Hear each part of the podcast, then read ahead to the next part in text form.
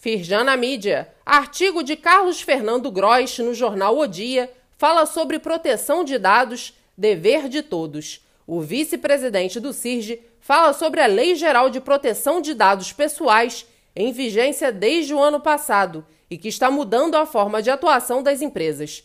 E também sobre a atuação da Firjan para auxiliar principalmente micro e pequenas empresas na adequação à LGPD o link para o artigo na íntegra e acessar o guia prático de LGPD elaborado pela Firjan está disponível neste boletim.